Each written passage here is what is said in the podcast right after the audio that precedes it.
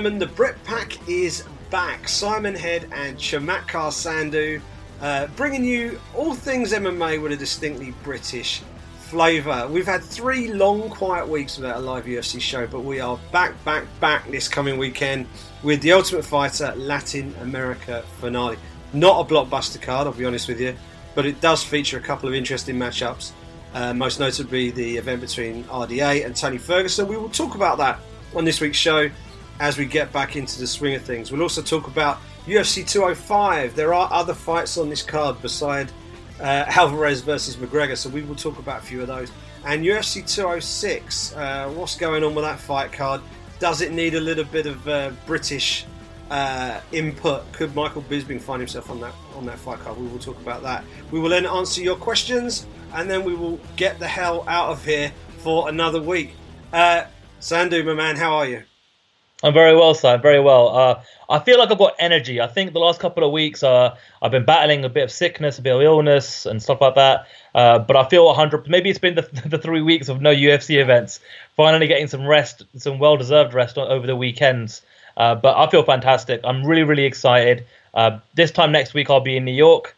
Uh, I, I, think you'll be in New York this time next week as well, right? When do you get there? I, I get there Monday afternoon, actually. Monday afternoon. Yeah. So this time next week, we'll both be in New York. I'll get there on Saturday. I'm going out a little bit early. I have some family that I'm fortunately enough able to stay with uh, for my for my duration there for the week, and and, I, and I'm buzzing. I, I think you know the absence of UFC events has started to kind of get that kind of energy and that kind of you know anticipation going, and I think we've got a nice little kind of almost like a teaser to, to the to the the real main event when it comes to overall cards uh, next weekend um, with the uh, the RDA versus Ferguson uh, fight this this weekend.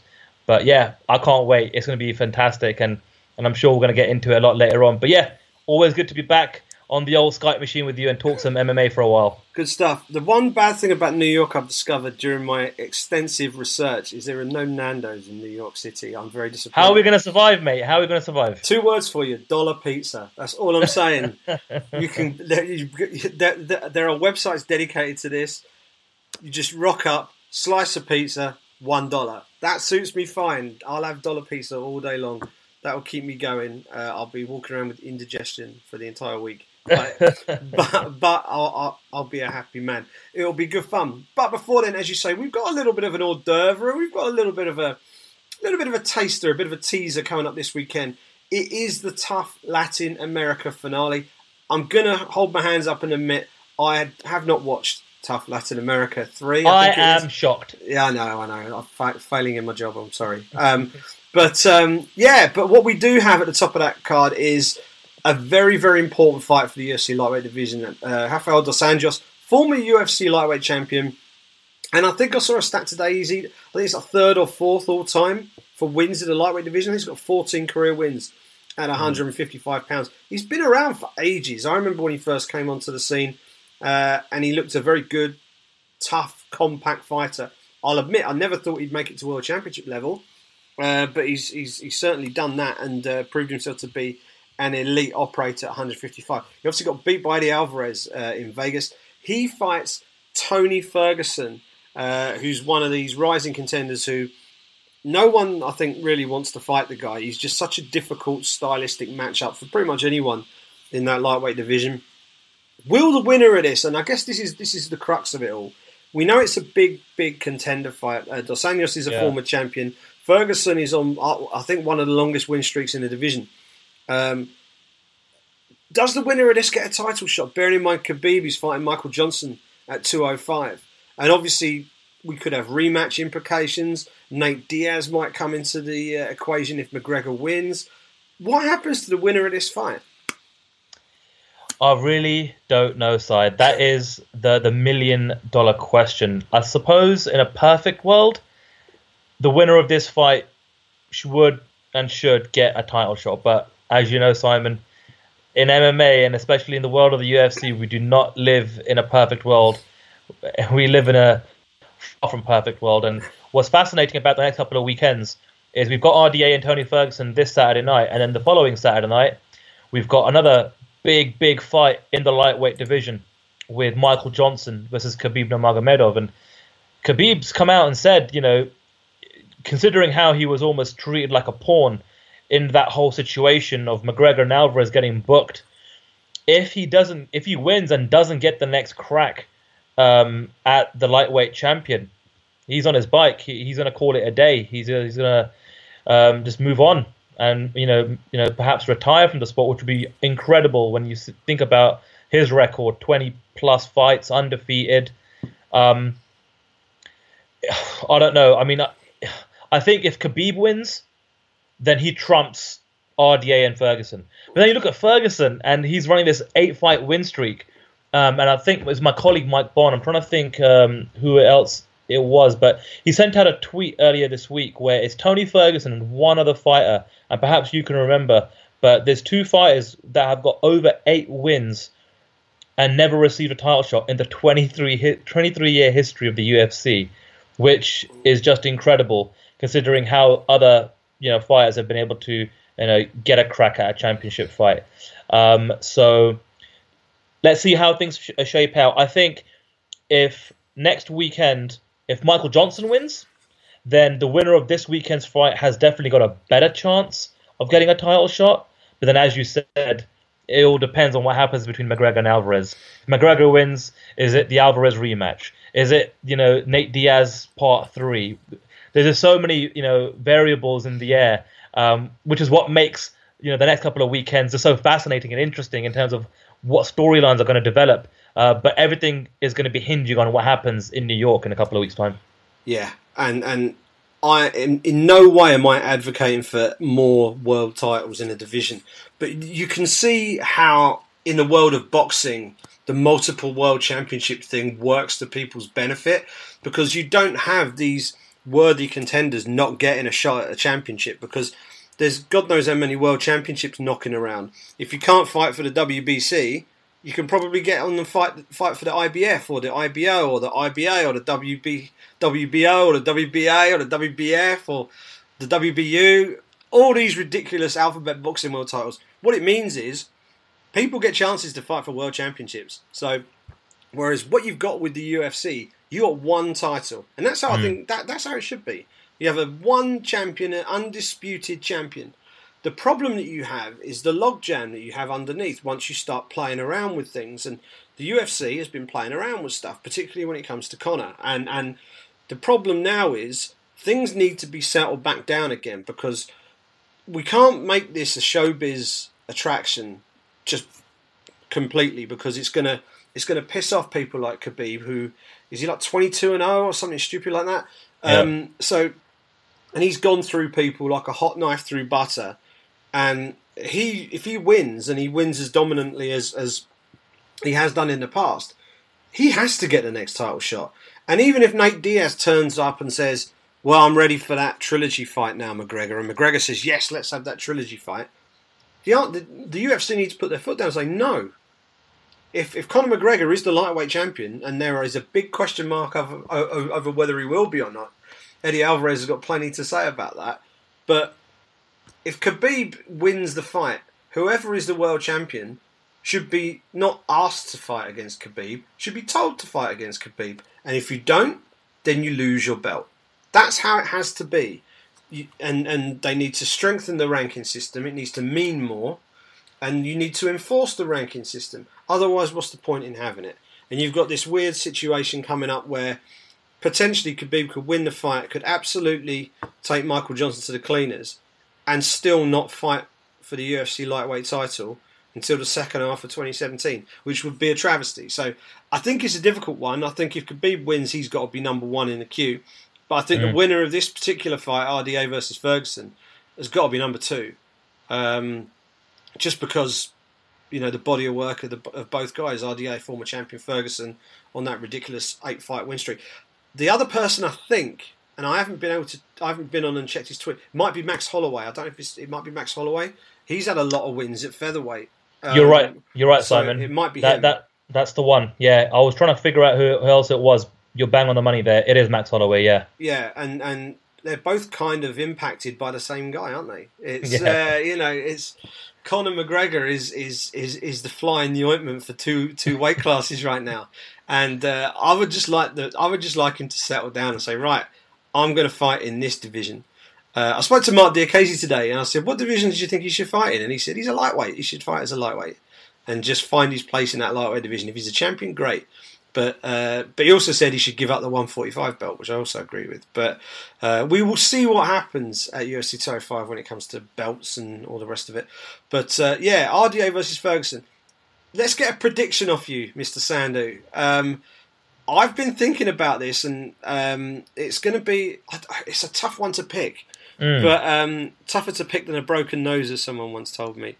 But uh, it's, it's, it's very very graphic there, Si. Thanks very much for that one. That's all good, mate. I'm here. I'm nothing if not disappointingly lame when it comes to the pun. But yeah, um, who's your money on? I'll give you. I'll give you my last ten pounds. Where'd you put it? Well, RDA or Ferguson? I think I'm leaning a little bit more towards Ferguson. Um, I just think that he's been, you know, excellent on this eight fight win streak. He looks better every time he's out. But at the same time, it's not just you know his his performances and where he's at as a fighter now that kind of you know allow me to favor him a little bit more. It's what RDA's done recently. Um, he hasn't looked at his best, um, and rec- well, actually, just this past week, Rafael Cordeiro gave an interview to Combate. Um, or never know which one it, which one it is. Is it is it Globo? Is it Combate? They're both one and the same, basically uh, in Brazil, um, which is like the, the big mainstream UFC slash MMA media outlet uh, in Brazil. So they had an interview with Rafael Cordeiro where he revealed that Rafael dos Anjos had recently left Kings MMA. Um, so now he's left and he's going to go set up his own gym. Um, from what I gather, he'll still spend a little bit of time at Kings MMA, but he, the, his whole move away from that gym is a bit of a red flag for me because I think for the most part, guys like him and Fabricio Werdum have just gone on from strength to strength with their performances in, in the octagon. Um, so to do that, to do that kind of shift away and move away uh, during this kind of like transitional period where he's got a, a, massive fight coming up against a streaking Tony Ferguson, I'm, I'm not too sure that if that's the right move or not. Um, and, and I think there might be some lingering, you know, mental fatigue from having been injured and losing out on that Conor McGregor big payday. Um, I don't know. I think there's a lot of baggage there with with um, Rafael dos Anjos at the moment, and with Ferguson, he just looks super confident. Every interview he's giving, he can't wait to get in there and prove himself and show what he's worth, taking on all comers. So yeah, I'm picking Tony Ferguson on this one. Yeah, I'm. I've been back and forth on this. I sort of look at Rafael dos Anjos, he's battle tested. He's been in there with the best guys in the world. he's held the championship. He's won a lot of fights in the UFC, and he's tough. He's just a tough, tough individual. But he got he got beat up by the Alvarez, um, and I'm I'm wondering what that would have done to him. Uh, in a in much the same way, he got beat up by uh, Jeremy Stephens as well. Um, but particularly this fight, he wasn't. He was basically knocked out standing, wasn't he? He wasn't. He wasn't actually decked as such. He was stopped while still standing up against the cage, but he was getting blasted. Um, yeah. So you've got that side of it, and you got, as you say, Tony Ferguson is a man in form. I don't think we know where Tony Ferguson's ceiling is yet. I don't think we've seen him tested to breaking point yet. You know, when you get these title fights, and like Jones versus Gustafsson is probably a great example of this. Two guys who just pushed themselves to the absolute limit. Uh, Rory MacDonald versus um, Robbie Lawler is another one that springs to mind. Two guys who just absolutely laid everything on the line. I think Tony Ferguson is waiting for a fight like that. This could be that fight because Dos Anjos is a tough guy. He's going to come in super motivated for this. Um, there are question marks over his camp. I totally agree with you. I think, and, and I think it's very valid as well. Um, but I, I, I, sort of look at the fights and I think if they're both at one hundred percent, I would all. I think I would lean towards RDA just a little bit because he's seasoned and he's just got that rock solid exterior that I think, he, as I say, he's battle tested. Whereas I think right now I look at it, I think Ferguson's on the up and up. I mm. think he's got more ways to win a fight. Um, I just think he he seems to be the, the, the, sort of the coming man right now, and it'd be a tough pick. It's sort of like 51-49 almost, you know. And I'm I'm just siding with Tony Ferguson, but I think it's going to be a great fight, and I think it might last a little way. I think it might go into the third or fourth round. I think we're going to see I think we're going to be talking about this as one of the best fights of the year. So um, I yeah, I agree. Yeah, one hundred percent. I mean, Tony Ferguson. I think, if I'm not mistaken, this is his uh, second back-to-back um, main event slot. Um, I believe, if I'm not, if I can remember correctly, I'm going to look it up now as we're kind of having this conversation. But he fought on that Sioux Falls card, uh, just following UFC 200.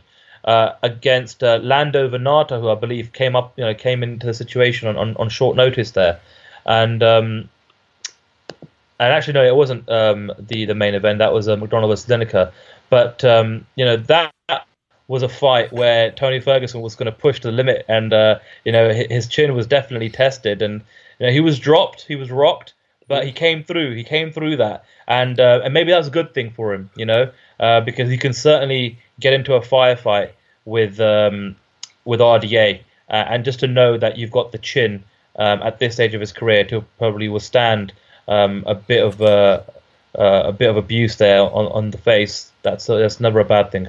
Yeah, and if if you go on YouTube, um, they uh, the UFC like to put free fights up on YouTube to promote yep. to promote the main event guys as they're heading into their fights. They've put up the Tony Ferguson Edson Barboza fight from from last year. Uh, I was I was octagon side for that fight, and my abiding memory of that fight were two things. Uh, number one was the noise that was just just just the, the sound of Edson Barboza's kicks on Tony Ferguson. It was like a man being hit with a baseball bat. Is the best. I've never seen a man like in person being hit by a baseball bat, but I can imagine that's what it would have sounded like. Do you know what I mean? It was, it was, it was. Hard. So, so Simon, why are you using baseball bat as an analogy? If anything, you should be saying it's like a, it's like a man getting hit by a cricket bat. Oh yeah, it's a Brit pack, isn't it? Sorry, yeah. A yes. man being, it's like a man being hit with a cricket bat, and uh, but uh, yeah, and and it was the other thing about it was Ferguson just completely poker faced the whole thing. He was getting blasted with those kicks, you know, leg kicks to the leg, kicks to the body, and he wasn't flinching at all, and. Uh, he was putting himself in harm's way to try and get the fight to the floor. He was trying rolling rolling leg locks and all sorts of stuff. And uh, at times, Barboza was lighting him up, with, especially with his kicks, and uh, he didn't care. He was just walking through it, walking through it, taking no doubt a hell of a lot of damage on the way in, but he won the fight. Um, once he got where he wanted to be, he locked up the choke, finished him off. D'Arce choke, I think it was. But if you get the chance, get back onto YouTube, watch that fight, watch the amount of punishment that Barboza gave him it wasn't one way street by any stretch. You know, Ferguson was, was dishing out a bit of his own, but in the striking stakes, he was getting beat up by uh, by Barboza, and he knew he needed to fight on the floor. He eventually got the fight on the floor, and uh, he won the fight. There was an illegal up kick which also helped him a little bit, but um, but I don't think that that was what won in the fight. So you know, we'll give him a pass on that one. But um, but yeah, I think he's he's he's a tough tough guy, and I think he needs a marquee win, and I think to beat RDA in a main event on Fox, uh, on Fox Sports rather, would be uh, would be sort of the start of it for him. And I think then he can start shouting for, if not a title shot, then certainly a title eliminator. Um, if this isn't already one, so it's going to be an interesting one. On that on that fight card as well, Sandhu, we've got uh, we've obviously got the the TUF Latin America finale fight that we've all been waiting for: Martin Bravo yeah. versus Claudio uh, Puelles. um, but aside from that, because you know we could be here all day talking about that one. Um, Diego Sanchez is taking on Marcin Marcin Held. That's an interesting mm. fight. But the one I really want to ask you about is Ricardo Lamas versus Charles Oliveira in the featherweight division. Yes. Two good guys who are just a gnats below championship level, um, but they'd only need a couple of wins to find themselves in contention. Again, it's the featherweight logjam. We, you know, all the rest of it. But we've got two very, very tough guys here. Uh, both good on their on you know with their hands standing up. Both good on the mat. Uh, what's your take on that one? Yeah, I mean, you know, I feel for Lamas a little bit here because he was supposed to fight BJ Penn in a main event slot in the Philippines, which for all intents and purposes would have been, I think, a walk in the park for him, uh, especially where BJ Penn is at at this stage of his career. Um, and obviously, a main event slot, you know, it's, it's a nice little platform uh, for any fighter uh, to kind of use that as a, as a springboard to go on to bigger and better things. You know, here, you know, they've had to shuffle things around a little bit because they've cancelled that, you know, Philippines card and they've stuck Lamas and Oliveira uh, on the main card, which is which it's a six it's a six fight main card though, which is um, on, on, Fox Sports, which means it's gonna be a long night for us. Um, but but um, but look, um, you know, it's, it's, a really good fight. It's a definitely a way more competitive fight, and I think both Lamas and Oliveira, although they're kind of in the in the upper echelon, um, you know, of that uh, featherweight division, you know, they're both you know one and two in their last three. Um, they both definitely need a win here um, because you know I think for the loser, it's not exactly loser leaves town, um, but you're definitely going to start to drop drop off quite a bit. Um, but um, if I'm going to pick one or the other, I think I might just lean towards Lamas a little bit here. Um, I think he was highly motivated uh, in training for that BJ Penn fight just because it was a main event slot. Um, and he just probably had to take the gas off a little bit uh, before ramping things up again for this Charles Oliveira fight. So um, I'm looking forward to the fight. I think it'll be a fun fight, uh, and I'm picking Lamas to win that one. Yeah, I'm going to be really boring and agree with you. I think um, I, I, I side with I, I like Charles Oliveira, but I just think Lamas can hurt him standing up. I just think Lamas is a much more powerful guy. I think he can use his wrestling skills to keep Oliveira on his feet, uh, and I think Lamas beats him up on, on, on the feet. So uh, you know, his nickname is the Bully, and I think that's what's going to happen. I think he's going to bully Charles Oliveira. He needs to be careful he doesn't doesn't walk into anything or, or shoot into a guillotine or anything like that. Long as he fights smart, I think he wins the fight. And I wouldn't be surprised if he stopped him. I think he's he's got it in him to to, uh, to get a stoppage win. And if he does that, then he's obviously back in the conversation again. So looking forward to that one. We've got a lightweight fight: Benil Dariush, one of the best submission guys at 155 against Rashid Magomedov. And we've got the debut of Alexa Grasso taking on uh, Heather Jo Clark, opening the uh, the main card at strawweight. Uh, just running down the rest of the card. Uh, Henry Briones was obviously going to fight Brad Pickett once upon a time, in fact, twice upon a time, and neither time it happened.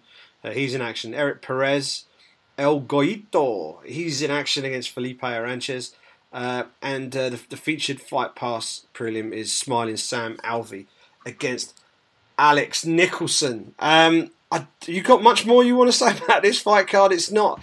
It's not one that's gonna. It's gonna. If anyone who's going to stay up and watch this through uh, gets extra extra points for this because it's not. It's not packed with star power. There's still a TBA on the card. Michael Beltran doesn't have an opponent yet. I assume that's a, a TUF, uh, a TUF winner is going to go in there. I don't know, um, but yeah, we're not. We aren't packed with too much star power there, are we? No, uh, but the one guy I think people should be keeping an eye on here is is Marcin Held, um, who used to fight for for Bellator for quite some time. Um, only really lost to Will Brooks in the in the last kind of like say three years or so.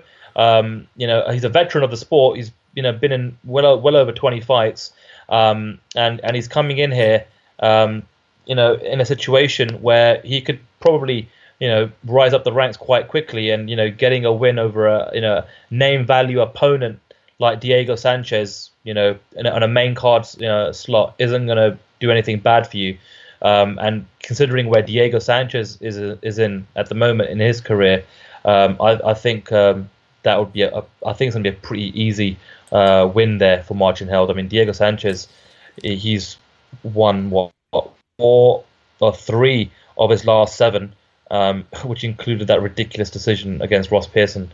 But um, so yeah, Marcin Held. Keep an eye on him. Um, for, for, for people that have perhaps only been paying to the UFC product who may not know him, you know, he is a, very, very talented fighter uh, who I, I, expect to do some really big things in the UFC now. Excellent shout. Excellent shout. That is the Ultimate Fighter finale. That is this Saturday night uh, live on, on BT Sport. Uh, well, the main card will be live on BT Sport. The uh, the TV prelims will be shared between BT Sport and UFC Fight Pass, and obviously the UFC Fight Pass prelims, surprise, surprise, will be exclusive on UFC Fight Pass. That is this Saturday. Um, if we fast forward an, an extra week, that takes us to New York City, the Big Apple, Madison Square Garden, biggest fights in UFC history. Blah blah blah. You've heard it all before. Now, we've got three World Championship fights on this card, Sandhu. We've yes. spoken about these. Everyone has spoken about these.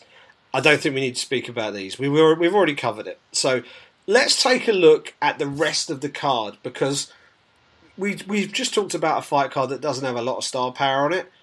You could argue that with maybe one or two exceptions, any of the fights on this card could easily be main eventing or co-main eventing this weekend's card. This is how strong these fights are. Um, yeah, I mean Weidman Romero, Gastelum Cerrone, Tate Pennington on the main card, Edgar Stephens, Nurmagomedov Johnson, uh, Evans Kennedy, Luque Muhammad on TV prelims on Fox and on BT Sport here in the UK, and the Fight Pass prelims. Uh, Jim Miller, Thiago Alves, Rafael Natal, Tim Boetsch, and Liz Carmouche, Katlyn Chookagian. And it's an interesting thing, just very quickly on Liz Carmouche. She she's uh, she she's getting historic things in her in, in her fighting CV. Yeah, you know, she was the first. She was involved in the first ever women's fight in the UFC when she fought yep. um, Ronda Rousey. Now she's going to be the first UFC fight at Madison Square Garden. That's quite a a feather. The curtain jerker, a, if you will. a feather in the cap. A feather. First, per, you know, Carmouche and Chookagian. Whoever wins that, whoever wins that fight can lay claim to be the first winner of a UFC fight at the iconic Madison Square Garden. And that's kind of a cool thing. Um, so, uh, so yeah, I mean, pick out a couple of these fights for Sandhu and let us know uh, a little bit about you know your thoughts heading into this because you could almost close your eyes and just pluck fights out of a hat and dish out a load of reasons why people should be interested in these because there's so many good fights on this card. Yeah, absolutely. I mean, we spoke about it, you know, in in, in the first segment of the of the show today. You know, Khabib Nurmagomedov, Michael Johnson, just a huge, massive fight. Um, and from what I'm led to believe, you know, New York has a pretty big Russian uh, community, so it'll be interesting to see if uh, if Khabib gets you know you know a quite a, a good reception there with fans um, with that kind of Russian background. Um, I'm expecting Michael Johnson to come out like a man possessed in this fight, knowing that this is a huge, huge opportunity to be the first man to give Khabib Nurmagomedov his first ever professional loss. That's a massive feather, in your cap. If you can do that, that puts you right at the top of the list um, you know, and, and, a nice promo to finish the night off, and then you're you're right in the business there and trying to get a, a title shot.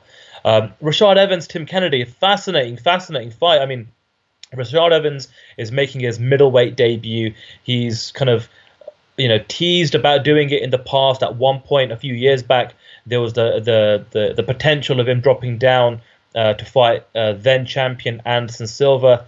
Um, but that never materialized. And I think at the time, even when I looked at his body type, I thought maybe he's just carrying way too much, you know, um, muscle mass. Um, or you know, perhaps it was just too much water weight that he carried. I, I don't know, um, but you know, he's giving it a go. Um, but man, he's got a tough, tough, a middleweight debut against Tim Kennedy. And I don't know if you follow. I'm sure you do, Simon. But for those of you who perhaps don't, take a look at Tim Kennedy's social media, especially his Instagram. This guy looks absolutely ripped for a guy that's 37. And and you know he's being tested by USADA randomly and at a competition, uh, so hopefully everything's on the up and up. But for someone that uh, still you know trains uh, and is you know part of the military, hasn't fought in the UFC in over two years, he looks in phenomenal condition. Um, he said he'd only come back for a big fight. This is a huge fight for him. Um, the last time we saw him in action was against Yoel Romero when we had Stoolgate uh, go on. But um, but yeah, I mean that that's just that's just you know two out of two out of thin air that I can pick uh, that are just fascinating storylines, um, and that's just on the preliminary Fox Sports One card. Over to you, Si. You give me a couple. Well, on, on the topic of Tim Kennedy, actually, I did a story on him today. He did a very good interview with our, our good friends in Australia, Submission Radio. Uh, do check them out if uh, if you're online. They're good lads. And uh, Tim Kennedy basically said uh, everyone's falling over themselves to fight Michael Bisping because, according to Kennedy, Bisping is the easiest fight in the division. So, uh, like the blue touch paper, retire to a safe distance. I'm sure Bisping will have something to say about that uh, in due course. But yeah, Kennedy, you know where they say this guy, you know, this guy's tough, this guy's a killer. Tim Kennedy is tough, and he is actually a killer, like yeah. in, in, in, in real life. In real life, that's his that's his day job. He's an army sniper, right? So this he has no fears whatsoever stepping into the octagon because this is this is just playtime for him. Um, and uh, against Rashad Evans, I think we're going to be in for in for uh, a very very interesting matchup. Both guys um, have had lengthy layoffs. I mean, Evans came back more recently, but yeah, it's going to be interesting to see who who comes out of that one on top. I want to talk about Miesha Tate, Raquel Pennington. That's going to open up the main card. I think that's a, a, a bit of a crossroads fight for both women in some ways. Um, you look at Raquel Pennington; she's on the up and up. She's always had the reputation of being a very scrappy, very durable, uh, dogged sort of competitor. Um, and now she's getting the wins that matter in her career. And now she's got the opportunity to beat a marquee name. If she can get past Miesha Tate, then she's launched herself straight into contender territory. So this is a huge fight for her. Um, and uh, I'm looking forward to seeing how she goes. I think stylistically, her versus Miesha could be, it could even steal the show. I think it could be a, a really exciting back and forth uh, contest. Miesha um, obviously suffered that, that crushing defeat at the hands of Amanda Nunes at UFC 200. You know, she got she got beat up on the feet, eventually got uh, choked um, by by Nunes, and obviously lost the title at the first time of asking as well. Um, she she actually spent some time away. Her and Bryan Caraway, uh, her boyfriend, uh, head coach, and top bantamweight contender in the UFC.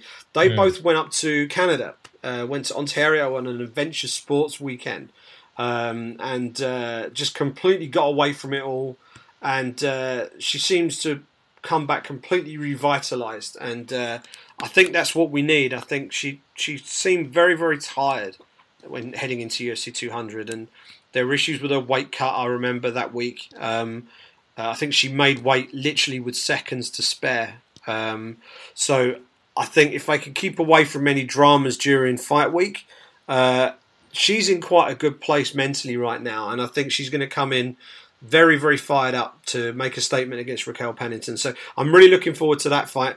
Um, but the one that I'm also very, very quickly just want to mention uh, Vicente Luque has stepped in on short notice or shortish notice to take on Belal Muhammad. Uh, Muhammad was going to fight Lyman Good, the former Bellator uh, champion, I think he was for a while. Um, uh, and uh, Lyman Good has, has uh, fallen foul of the USADA testing. He's uh, protested his innocence and said you know, he hasn't had, he hasn't, he hasn't taken anything. Um, that's obviously going to go through its due process, but he's off the card. So Vicente Luque has stepped in. Find the Blackzilians Instagram account and find the footage of Vicente Luque sparring. I call it sparring. Basically, having an all-out fight in the ring with no headgear. Uh, I don't know who. I'm, I'm not sure who he was sparring with, but they were beating seven shades out of each other. Sandhu, I was looking at it going, that's career shortening stuff. I don't, I don't yeah. know. I, I mean, I know it's the old shoot the box sort of ethos, you know, iron sharpening iron and all that sort of stuff. But um, yeah, I'm. It was it was pretty pretty tough stuff. Um, so he's he's coming. He's going to be ready. So I'm looking forward to that. I think that'll be a fun fight as well. But the the the, uh, the one fight that excites me more than any other, and it's a bit of an easy pick because it's the highest fight that isn't a championship fight, is that Chris Weidman Yoel Romero fight. Both wrestlers, both heavy handed, both prodigious athletes. Um, and it's going to be a case of has one of them, you know, Romero is an Olympic medalist wrestler. He's a world champion gold medalist in wrestling. Weidman was a strong collegiate wrestler, but he, did, not wrestle uh, at an amateur level at the level that uh, Yoel Romero competed at. Is Weidman's wrestling good enough to stifle Romero? If it is, it might come down to the gas tank, and if it does, I think Weidman wins the fight. If it if he can't keep Romero off him, then uh, Weidman could find himself getting blasted. So it's a fascinating contest. I think it's on a knife edge, and it's going to all hinge on whether uh, whether Weidman can stifle Romero's uh, superior on paper wrestling game. Um, it's going to be it's going to be a cracking matchup. Uh, the winner of that, I think, if Chris Weidman wins, I think he gets the next title shot. I think. Yeah, I agree. Uh, but a, a, point on, on the gas tank because I'm I'm, the, I'm of the same opinion. I, I think the longer the fight goes, it favors Weidman. But then I look at Romero's record, and would, would it surprise you if I told you that his last six wins have all come in the third round of the fight? But have you seen the state of him in the third round of those fights? yes. He's blo- I mean, he's blown out of his backside by the time he gets to the middle of the third. Uh, he certainly and, is. And and but he somehow he does it. He does it. He somehow manages to pull off these wins. He's doing um, it. He's doing it late in the fight. He's somehow he's doing it. I don't know how he's doing it, but he's doing it. Yeah, I think it, in many ways it's a saving, a little bit of a saving grace for Romero that this isn't a five round fight because I think if it was a five round fight, I think Weidman can employ slightly different tactics and drag him into deeper water and and uh, and, and maybe look to beat him late on. It's a three round fight, so it's a bit more of a sprint. There's always the chance that it might go to decisions. So so you know you can't you can't play about in round one. Uh, you've got to really come out the traps quick. Uh, and uh, yeah, I think it's going to be a fascinating contest. I think um, it really could go either way. If I was putting money down, I think I'd, I'd side with Chris Weidman just. But um, it wouldn't surprise me at all to see Romero just completely chuck him around the octagon for three minutes and then finish him. It's that sort of fight. It really could go either way. But if you force me, gun to the head, I'll pick Chris Weidman to win that and go on to face uh, Michael Bisping, probably in London, uh, early in 2017. There's a little early prediction for you. There you go. I like it. I like it. Um, that's if Michael Bisping is perhaps still the UFC middleweight champion. And how about that for a segue for you, Si? You want to say up first? That's that's. It's almost like we rehearsed, and believe you me, if we don't rehearse, as if as if we needed that explaining. But yeah, yeah. so so which which moves us on seamlessly uh, to UFC 206, um, and I'm I use Wikipedia to check up the fight cards and stuff just because it's easy, the page loads quick and all the rest of it. And the page I'm looking at right now, ah, it's been edited. Two minutes before we actually hit the airwaves with this podcast, Michael Bisping versus George St. Pierre had been added to this fight card in very playful fashion by somebody. Uh, and had not done a very good job of it because it broke the table and it, it, looked a mess on the page. Anyway, that's gone now. Um, Daniel Cormier versus Anthony Rumble Johnson is our main event, unless anyone else can uh, tell us different. Max Holloway uh, is going to be in action against Showtime Anthony Pettis, who's had a tricky week this week, mm. uh, having uh, I think it was three of his cars were torched on his on his driveway. Thankfully, no one was hurt. Um, but uh, far, I mean, Pettis isn't the sort of guy who strikes me as someone who'd have a lot of enemies. So it's a bit of a weird one. He's not. He's not that no, sort of character, is he? No, he's not. And I, and I saw both Anthony Pettis and Sergio Pettis' Instagram posts about the situation. Uh, and obviously, we're a million miles away from you know where they you know are in Milwaukee, Wisconsin. Uh, but apparently, from what I can gather, it's a pretty rough-ish kind of town, city, neighborhood that they live in, uh, and they haven't left um, that area, um, regardless of how much money they've been able to make in the sport of mixed martial arts. They've kind of stuck to their roots in terms of where they've been brought up and where where they've been raised. Uh, and obviously, there's lots of pros and cons that come with that because if uh, if uh, you're you're the person in that rough part of town that's got the nice cars and you know it's got the money and so forth, and yeah, that sometimes breeds jealousy and and who knows who did it, but you know this might be a wake up call. Maybe it's just one of the things where they do need to leave you know that that part of town and move into a more secure and safe neighborhood. Um, for the safety of themselves and their family and friends more than anything else. You know, I'm sure like you know these cars, you know, materialistic things can be you know replaced and. I'm sure there'll be an insurance claim to get you know that all sorted. But yeah, like you said, thankfully nobody was uh, hurt or harmed, and it'll be interesting to see you know how much of an impact this has uh, on Pettis um, heading um, you know heading into this fight, uh, which is only about you know five five weeks away now. Um, and, and, I'm sure he'll get asked lots of questions about it, and I'm sure it's a bit of a pain to actually go through um, some of the, I suppose, admin things that you've got to do with the, something like that, with the police and the insurance company, and and also the fear of you know future attacks. Like, do you keep your family and, and everyone in there? Do you move out? So that's I'm sure playing on his mind, and, and it couldn't have happened in a worse time because you know to get a, a crack at a streaking Max Holloway a win over him, and boom, you're right in there. Given the fact that you're coming into the featherweight division as a, as a former lightweight champion, you've got that name value, you've headlined pay per views, um, you know, a win over Holloway, and you're right at the top of the list there. So this couldn't have happened at a worse time. Um, but uh, but it'll be uh, interesting to see kind of you know what kind of happens and how that scenario plays out in the next five weeks as well. Yeah, totally agree. And you know, we hope uh, hope everything gets sorted on that side of things. Uh, he's up against it against Max Holloway, uh, notwithstanding out of the outside of the cage uh, distractions. He's got as, as tough a fight as you could really give him at 145 right now. I mean, Holloway for me is is is the guy at 145. I think he should be fighting Jose Aldo. Jose Aldo doesn't want to be fighting anybody right now, so it's kind of a tricky one. So I think I think the winner of this, uh, you have to say, would be the number one contender, um, given everything that's going on above them in in, in the division.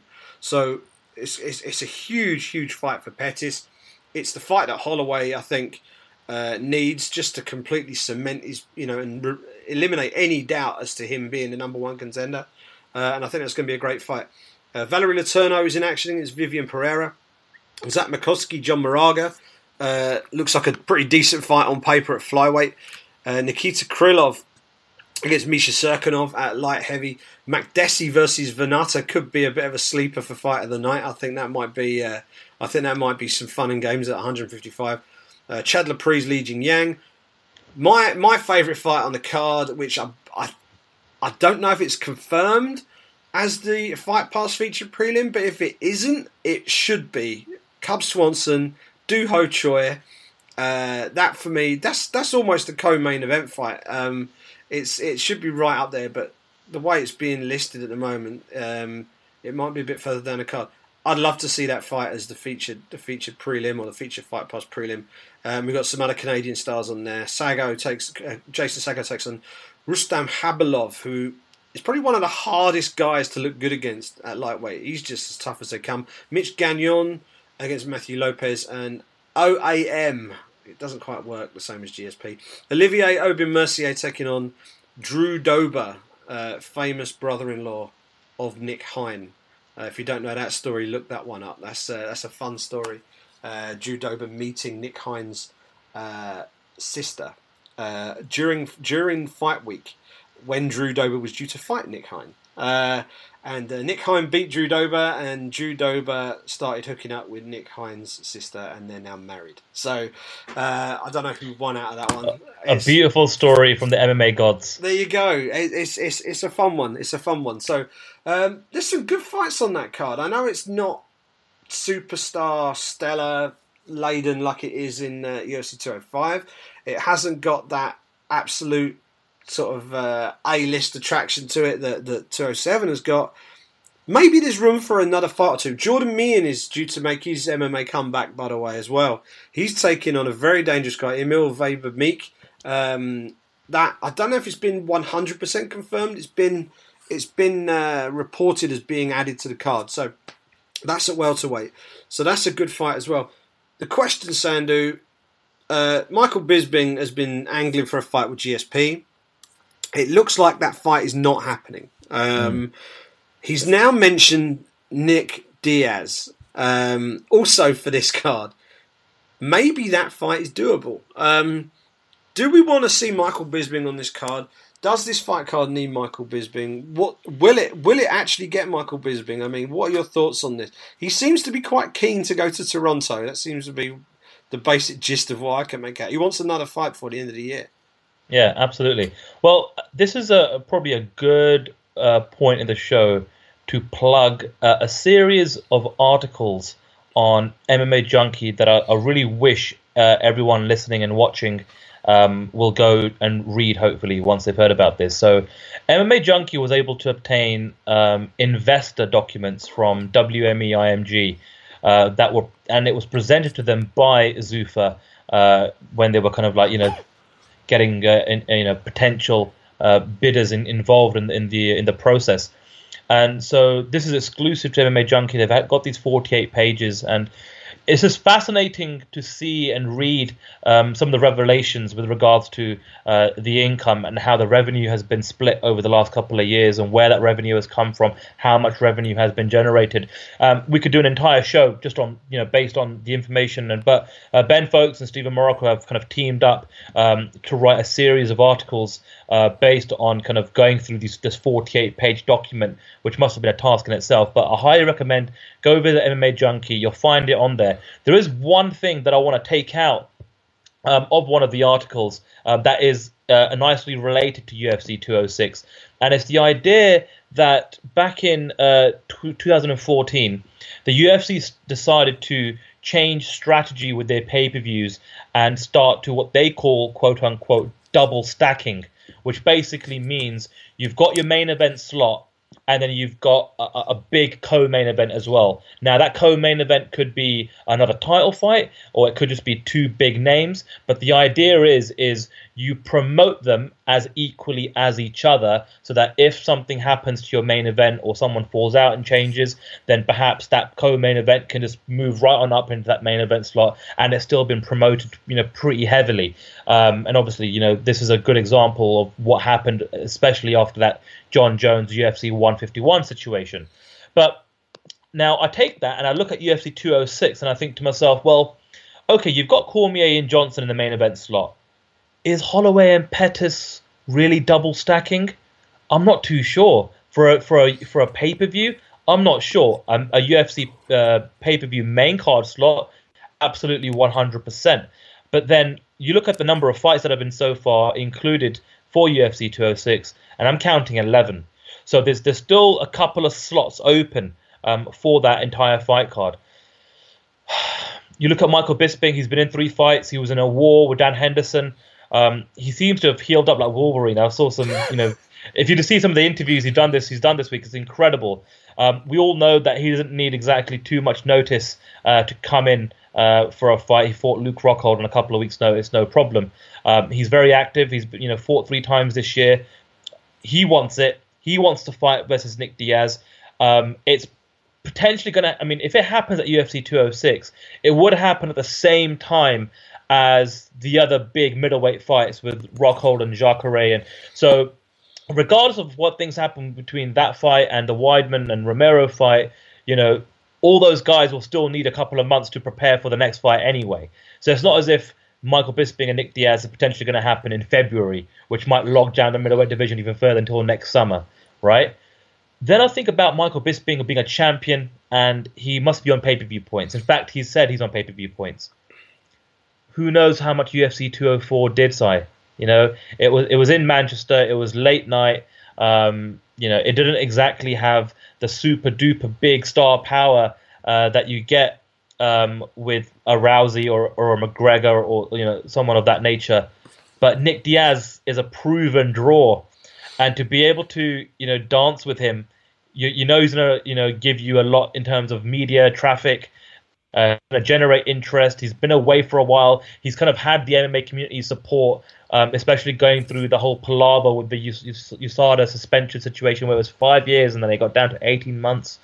Um, Nick Diaz returning to the octagon is a huge story in itself.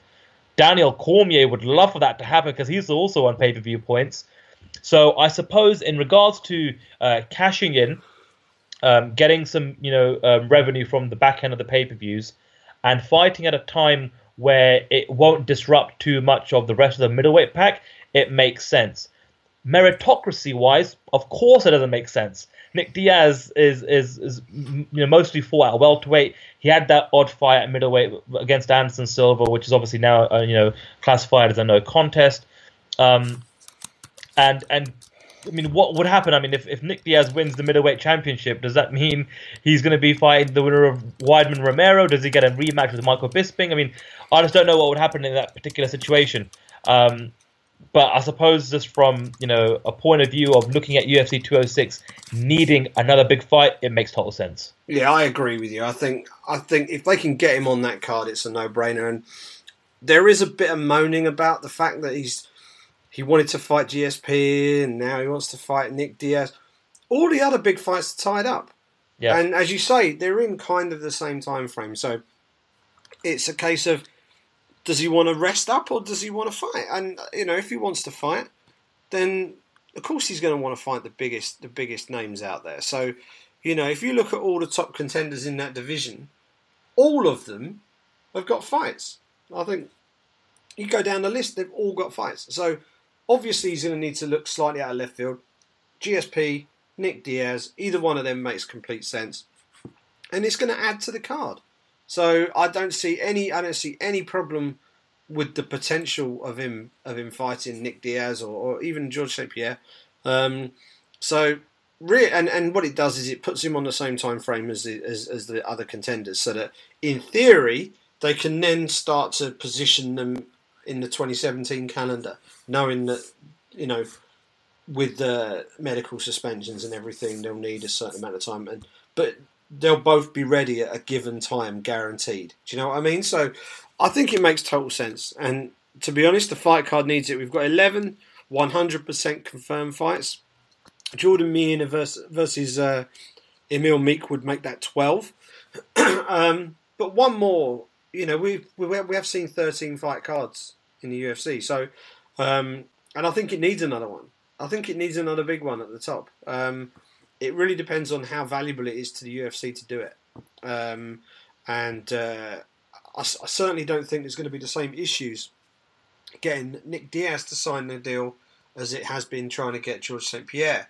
Uh, because obviously there's a completely different negotiation process happening with GSP. So I don't think there are too many impediments to uh, Diaz jumping back in there. You know, once he's cleared by USADA and he's he's he's off the uh, he's off the Nevada thing.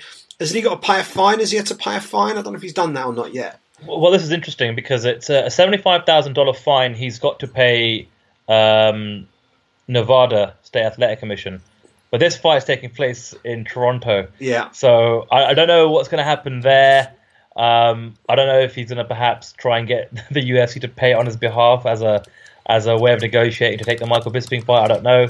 Um, but yeah, uh, officially by the rule book, he does owe Nevada seventy five thousand um, dollars.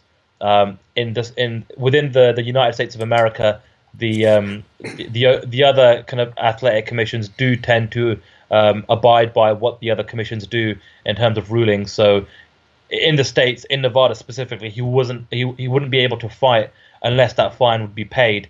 Um, so it'd be yeah, it'd be interesting to see you know if he ends up on this Toronto what actually is uh, the the the end scenario with that situation. Yeah, who knows? Who knows? Maybe another fascinating wrinkle to the Nick Diaz story. As if we needed more of those. But yeah, I, I just just as a side note, it'd just be good to see him back in there again. You know, I think you know we it's it, his his absence has almost given Nate the chance to shine, and that's been great yeah. for him. But you know, Nick Nick is a superstar in his own right, and of course he's a former world champion, so it'd be great to see him back in there. Um, bit of a bit of a nice little stat. Uh, it's just been as it is Halloween weekend. Um, five years ago, five years ago, uh, this weekend was when Nick Diaz last won a fight in the UFC, and I was there for that one. That's UFC incredible. 130, UFC 137. Uh, he beat BJ Penn, um, which kind of makes the whole idea of him getting a title shot against Michael Bisping, the UFC middleweight champion. Uh, that's where I can see the uproar from parts of the community where this guy's coming in of a massive suspension. He hasn't even won a fight in the UFC in five years, and all of a sudden you're giving him a UFC middleweight title shot. That makes zero sense. But it makes sense and it makes dollars, so that's why it makes sense. Yeah, it's here's the thing, right? And it's the same with the Conor McGregor situation right now, him fighting Eddie Alvarez. I think these fights, while if you look at the situations in isolation, they don't make a hell of a lot of sense. It's like you got a featherweight champion fighting for the lightweight title and not defending his belt, and then you've got this potential situation where a guy who hasn't won a fight in how many five years was it you just said? Yeah. Go, jumping in and, and potentially fighting for the UFC middleweight title again in isolation looks ridiculous. But you look, you step back and look at the bigger picture a little bit. What does it do? The McGregor fight then hits the reset button, hopefully, on the featherweight division and the lightweight division. There will be an undisputed champion in the lightweight division by the end of this fight. And McGregor will either be that man or he's going to have to make a decision on dropping back down. but he's not going to hold both belts. That immediately wakes up the featherweight division again. So that's that. So you, are sort of hitting the reset button on that. What you're doing with Bisping, if Bisping fights at 206, it doesn't damage anything. All it does is it extends the Michael Bisping story. If Michael Bisping beats Nick Diaz, that's another MMA legend on his record. That just makes him uh, even more, you know, it's, it's another chapter to his story when you then sell his next fight against Chris Weidman, Luke Rockhold, Yoel Romero, or Jacare. So it actually benefits them as well. So there's that. Obviously, if Nick Diaz wins, then all the chips go up in the air and everything completely changes. Um, but everything moves on because, but having beaten Bisping, he's then on the same time frame as the other contenders in the division. It allows that division, which has had a bit of a logjam itself, to then move on at the appropriate pace. So, looking at them individually, you can kind of see why people are a little bit up in arms about it. Take a step back and look at the bigger picture and say, okay, how are these fights going to help things six to 12 months down the line? Hopefully, it puts things into alignment again, and then what you hopefully will have is a situation where you've got weight divisions that are progressing properly with the appropriate guys getting getting the title shots. And if you have to have a couple of these slightly left field matchups in order to get to that point, so be it. There'll be fun fights to watch. So I'm looking forward to the potential of Bisping fighting Diaz.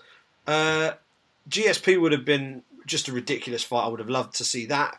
Um, but it doesn't look like we're going to get that now. So we'll have to see. Um, I've hope... got a feeling when we're in New York, or by the time we're in New York, Simon, I think we're going to.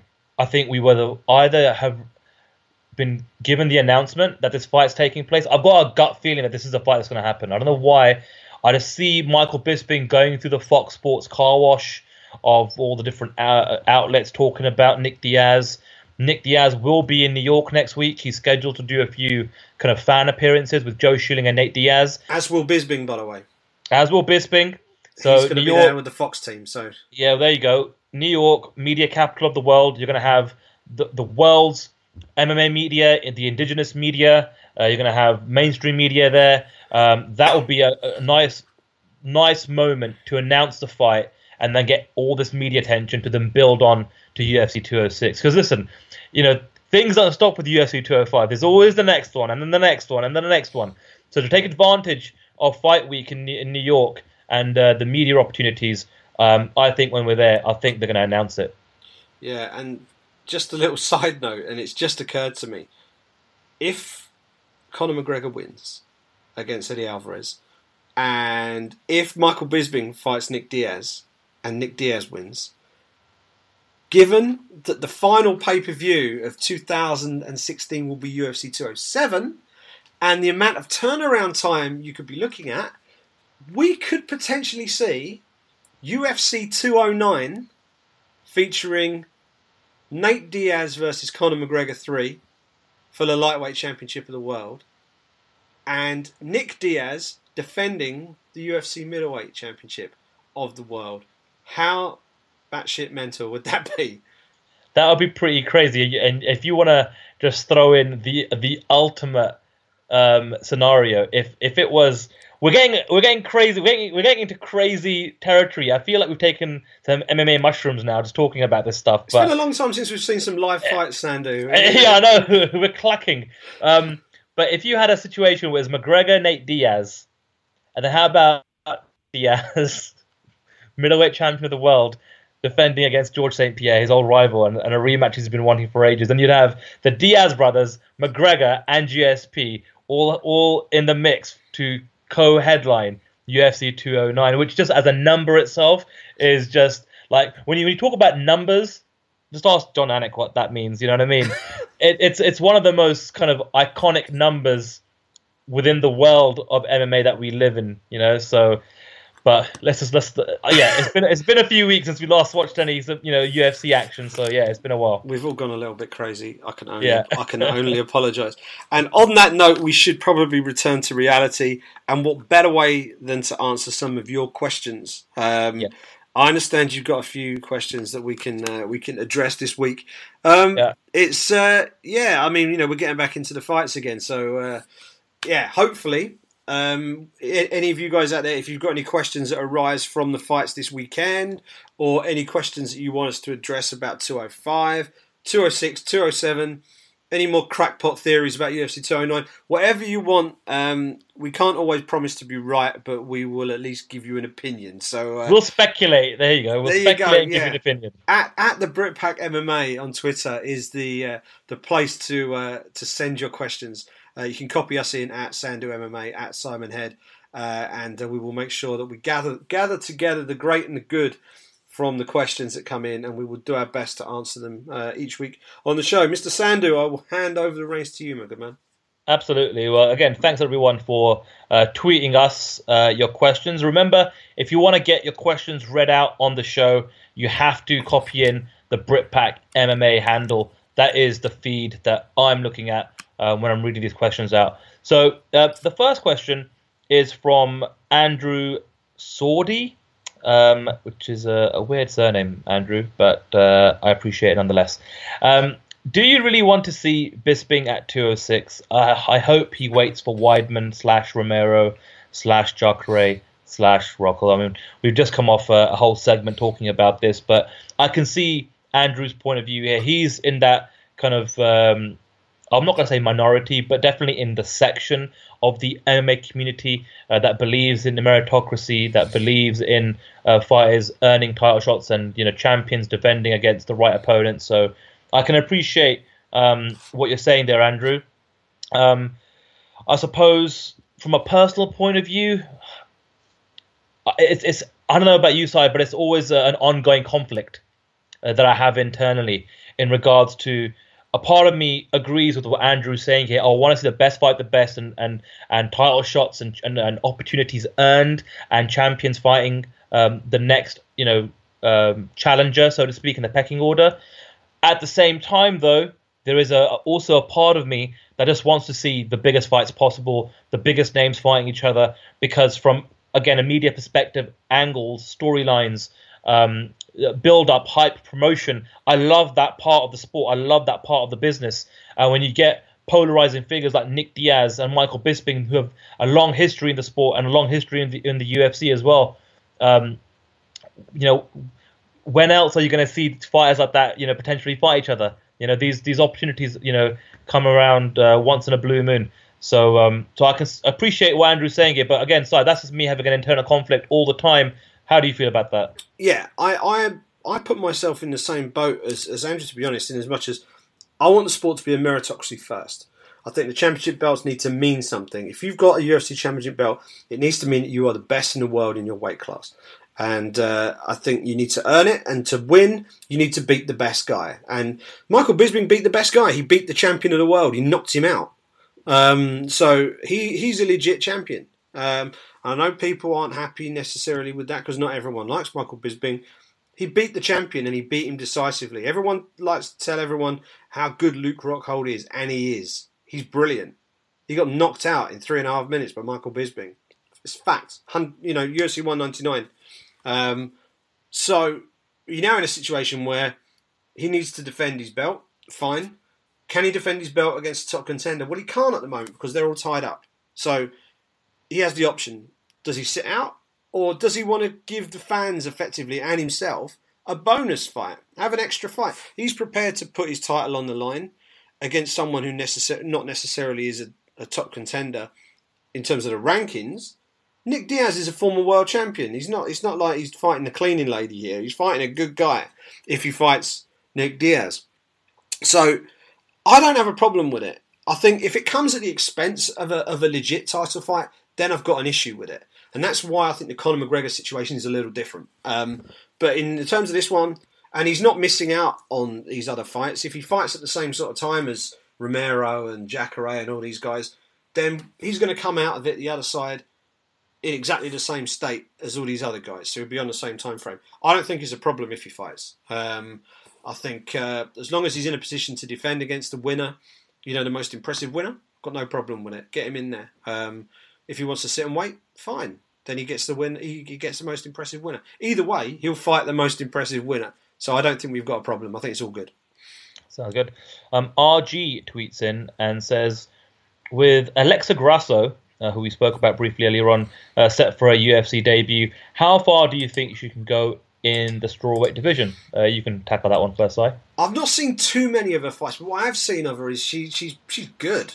She's good, but what we haven't seen is how she's going to do against the likes of a Joanna Jędrzejczyk, against a Rose Namajunas, against a Carolina uh, Kowalkiewicz. You know, so she's very talented. She's undefeated, so she's coming in, and I think the time is right for her. And I think I think uh, Heather Jo Clark she's fighting. I think this weekend is that right? Um, Yep. So I think I think that's a good introductory fight for her. Heather Jo is very tough. Uh, has been in there. She, you know, she was on that Ultimate Fighter season, um, and I think if Alexa Grasso gets past uh, Heather Jo Clark, then you could maybe see her against a like, you know like a, a Felice Herrig or someone like that, and then move her up a little bit further. I mean, potentially she could face someone like Paige VanZant uh, further down the line and just move her way up the ladder. But I think I think she's I think she's very talented. She's young. She's only 23 years of age, so there's no immediate rush to sling her in at championship level at this point. Um, and I'm excited to see what, what, what the ceiling is for her because I think you know from the strawweight division, obviously it's it, it's the newest division in the UFC, but for me it's one of the most exciting as well. So I'm looking forward to it. More more top top draw fighters moving into that division, the better. And undefeated prospect from Mexico as well, uh, which has all sorts of marketing connotations for the UFC if she starts winning fights. Um, then uh, yeah, I'm looking forward to it. It should be it should be a fun fight with Heather Jo Clark on Saturday. Yeah, I'm in the same uh, boat as you, so I haven't really seen too much of her. I mean, in terms of what the stats tell us, she's eight and zero with four decisions and four knockout victories. Her last four fights have been in the in, in, in Invicta FC, which has basically become like a nice little feeder system uh, for the UFC 135 and 115 um, weight classes. Um, but even if I had seen her uh, fight before, I always I always am of the opinion it doesn't matter where you come from, where you fought before. When you fight in the UFC, there is a bit of uh, you know, it's, it's something that you need to overcome to get through that first walkout to experience a UFC fight week. There's more media exposure. There's more media requests. It's all new. It can be overwhelming. How do you deal with the, the mental side of fight week? How do you deal with uh, perhaps the largest arena you've ever fought in, uh, in front of more people than you've ever fought in front of before? You know, that's a big, big spotlight when you fight in the UFC, the biggest promotion in the world. So that's a major factor, especially making your debut when you're coming in with hype. Uh, and there's a lot of people talking about you know your potential. So for me, I always like to take a, a back seat when, when when you know fighters are making their debut and trying not to get too caught up uh, in the in the pre-fight talk and the build-up and the promotion of the stories, and rather just let let them perform once or twice, see how they do before I make a, a more kind of um, I suppose informed decision in regards to my opinion of that particular fighter. Uh, but with regards to everything that you mentioned, uh, Simon, uh, a fantastic prospect. Um, I read an interview on MMA Fighting actually earlier today where she kind of openly said she's a massive fan of Joanna Jędrzejczyk, um, especially her striking. It's something that she wants to emulate. Um, so got, obviously got tons of respect uh, for for the, for the woman who's at the top of that particular weight class.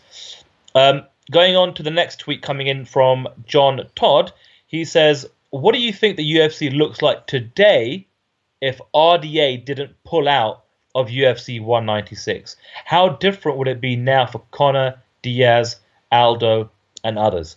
And that's an interesting question because had RDA not pulled out, well, what if Conor had already beaten him and was and, we, and was already a two weight champion? You know that alone, I suppose, would have you know been, been so historic um, that he, that would have been, I suppose, the the storyline pegging him on um, to bigger and better things in terms of pay per view numbers. I still think, regardless of what happened in that situation, which ended up being this big Diaz storyline of 2016 for McGregor, which obviously broke pay per view records, his number and his star was still rising, regardless of the Diaz situation. Now, maybe it you know spiked uh, much higher than you know, anyone would have thought with that situation with Nate Diaz, and obviously they've you know def- definitely been riding that ever since. Um, but you know, I, I, I think that perhaps we may have seen again all speculative had McGregor beaten RDA um, and RDA not pulled out due to injury. Perhaps could we have seen him drop back down one more time to featherweight and fight Jose Aldo at UFC 200? Who knows? But again, if we're going to go into uh, the DeLorean here, Simon, and we're going back to events pre- before UFC 196. What about you? If RDA doesn't pull out of that fight, how do you think that fight goes with McGregor at that particular moment in time? And do you think it would have had a different impact on how things have you know panned out for for Conor Diaz and Aldo? Absolutely, it would have made a difference because I think win or lose, um, we would have had a you know we would have had a winner uh, in that fight. So, and I think if if if McGregor had won, he would have he would have reached his, his goal of becoming a two weight world champion. And I think the decision over what to do with the two belts will have been made by now. So I think the divisions would be more settled today than they are right now because of that. Because I think we're just a few months behind what should have been the case. You know, this should have happened earlier in the year. Uh, RDA's uh, broken slash bruised foot was the reason that, that that's what derailed everything. You know, that was the like the sliding doors moment that completely changed history, right? So, um, and now what you've got, the one, the uh, the biggest loser in this. If you got in your DeLorean and went back in time, or you jumped into the body of Sam Beckett and went back quantum leap style, and uh, somehow that fight happened, um, the biggest loser would be Nate Diaz, because those fights wouldn't have happened, and Nate Diaz w- would probably still have been uh, sort of a maverick cult hero without being the big superstar that he has now become. Uh, in terms of McGregor, um, it may well have been that he would have beaten RDA. Um, so if we if we go down the uh, the route of him having beaten RDA, the whole mystique of Conor McGregor would be different as well because I think one of the things that has made McGregor arguably even bigger now is the fact that he is considered vulnerable the fact that he lost, in some ways, I think, has made him even bigger. Because if, if you've got an all conquering dominant champion, a la Ronda Rousey, everyone tunes in because they're waiting to watch the champion win. Other people are getting a bit bored with that, but you know the fans will stay in and tune in to watch him win. Conor McGregor has always been he's always been saddled with this thing where he hasn't fought the best guys or he hasn't fought an elite wrestler, but then he fought Chad Mendes and beat him. But then there was the excuse of Mendes was on a short camp. There was always a caveat. Anyone who wanted to slag off McGregor always had something to cling on to. Um, then he lost to Diaz. And uh, at which point, that really did throw everything up in the air. But then he came back and beat Diaz. And at that point, McGregor went from being a superstar to being a megastar. And at that point, for my money, he became bigger than Ronda Rousey in terms of the sport of mixed martial arts. Or in terms of sport, I think he became a bigger star. Um, he certainly earns more money at the box office than Ronda ever earned. Um, and uh, it'd be interesting to see what, what kind of numbers Ronda pulls, although she's on a Friday night card on December the 30th. That's not ideal for her in terms of pulling numbers. But but yeah, I think McGregor now is the biggest star in the UFC, even if Ronda comes back. And uh, had he fought and beaten Dos Anjos, he'd be the biggest star in the UFC now. But I think the whole mystique around him would be a completely different feel. And I think actually, if you're the UFC and you go back and you look at the way it worked out, you couldn't have had it work out better. I really don't. There's a few little things to smooth out with the featherweight division and all the rest of it. That's all going to be done by the end of this year. Everything will, all family business will be attended to, and we will kick uh, kick off into 2017 every weight division sorted, uh, and uh, hopefully Ronda Rousey back in the fold, Conor McGregor uh, in charge of one division at the very least. So I think it's interesting, but I, I think it's worked out for the best. I really do. And that is a wrap for questions, Simon, uh, which basically means all roads lead to New York City. They do, mate. They do. I've never been to New York City. Anyone who's been to New York City, you got any recommendations? Where can we get a good dollar pizza? near Madison Square Garden. Let me know uh, any good places to uh, to go for a cold beer after we've finished our work. That would always be good to know as well. Um, and uh, yeah, it's gonna be uh, it's gonna be it's gonna be fun. I've, I've, as I say, I've I've been to America a few times, but I went to LA once, and the rest of the time it's just been Vegas. So my actual touristy hat is going to come out for this one, and I'm going to try and get about the city and check check out some of the sights and sounds of New York. It should be good fun. And then yeah, course, I can't wait. And then it's of course, going to be amazing. And then we've got the biggest fight card in UFC history yeah. on Saturday night. It's going to be amazing. Get your questions in nice and early. Um, we haven't completely decided on how we're going to how we're going to do the show after 205. I expect we will do something out there. Uh, press, we'll figure it out. Press room, we'll maybe, or something like that. But yeah. you can guarantee we'll be doing something special uh, for that, and it should be good fun. Um, and uh, fingers crossed, we'll have something for Belfast as well. But we've got a, got a few little wrinkles that need ironing out first. Um, but uh, fingers crossed, fingers crossed, we'll be able to do something fun for for that as well. Follow Sandhu at Sandhu MMA. Follow me at Simon Head and follow the show at the Britpack MMA. You can subscribe, rate and review us at iTunes. You can subscribe via Acast and you can subscribe via Stitcher.